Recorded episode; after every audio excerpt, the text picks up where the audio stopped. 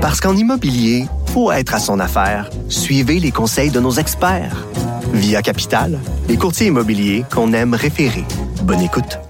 Donc, on en parlait il y a à peine quelques minutes. Antoine qui a rencontré euh, Steven Guilbeault dans une boulangerie euh, à Montréal et euh, le confronte à certaines des questions dont nous avons parlé. Et on, écoute ça, ça va être très intéressant. Alors, je te, je te citerai pétrolier? Je te citerai l'ancien prince du pétrole, l'ancien ministre du pétrole de l'Arabie saoudite pendant les deux crises des années 70, le prince Yamani, qui disait L'âge de pierre n'a pas pris fin parce qu'on manquait de pierre. Dans la même mesure, l'âge du pétrole ne va pas prendre fin parce qu'on va manquer de pétrole. C'est pourquoi est-ce qu'on est en train d'éliminer la production d'électricité au charbon partout, même aux États-Unis d'Amérique sous Donald Trump? Parce qu'on sait que c'est trop dommageable pour l'environnement, pour les travailleurs, pour, pour les communautés autour de ces usines-là.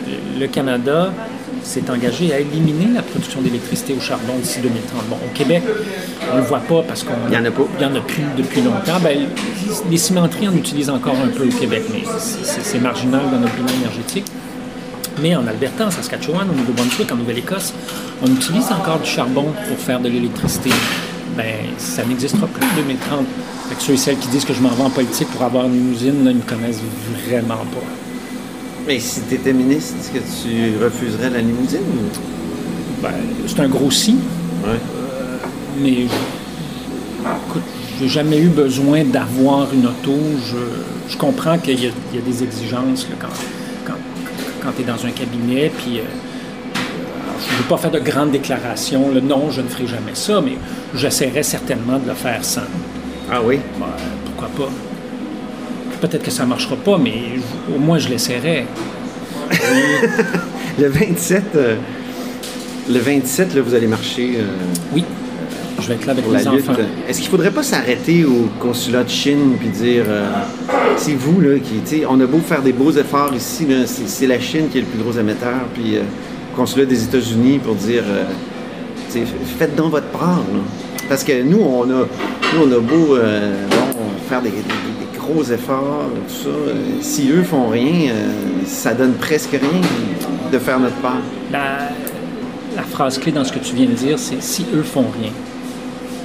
Euh, la Chine est devenue, au cours des dix dernières années, le plus grand producteur d'énergie éolienne, le plus grand producteur d'énergie solaire. Tu le Québec a pour objectif d'avoir 100 000 véhicules électriques sur les routes du Québec d'ici 2020.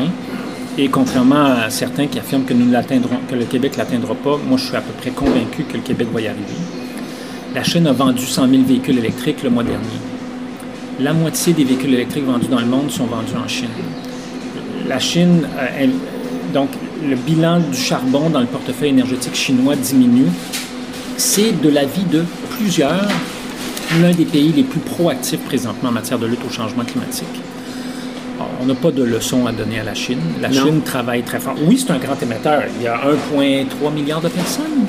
Alors, c'est sûr que, mais quand on regarde les émissions, puis là, oui, euh, les, Joe Oliver de ce monde disent Ouais, ben nous, on est juste 0,2% des émissions. Oui, mais regarde tout ce qu'on a fait, mon Joe, depuis 50 ans. Quand on parle des émissions cumulatives des pays industrialisés versus des pays comme la Chine et l'Inde, c'est nous qui sommes responsables historiquement de ça. Alors, c'est facile de s'asseoir et de pointer du doigt, puis vous autres aujourd'hui, oh, pardon, de dire vous autres aujourd'hui, là, mais je veux dire, eux autres, il y, a, il y, a, 20 ans, il y a 30 ans, il y a 40 ans, ils ne contribuaient pas beaucoup. Nous autres, on contribuait beaucoup. Alors non, moi, je ne m'arrêterais pas devant, devant le consulat de la Chine. Non? Non. Non. Les États-Unis? Bien, tu sais, je, je ferais une distinction importante entre le gouvernement à la Maison-Blanche, l'administration à la Maison-Blanche et la société américaine. Il y a,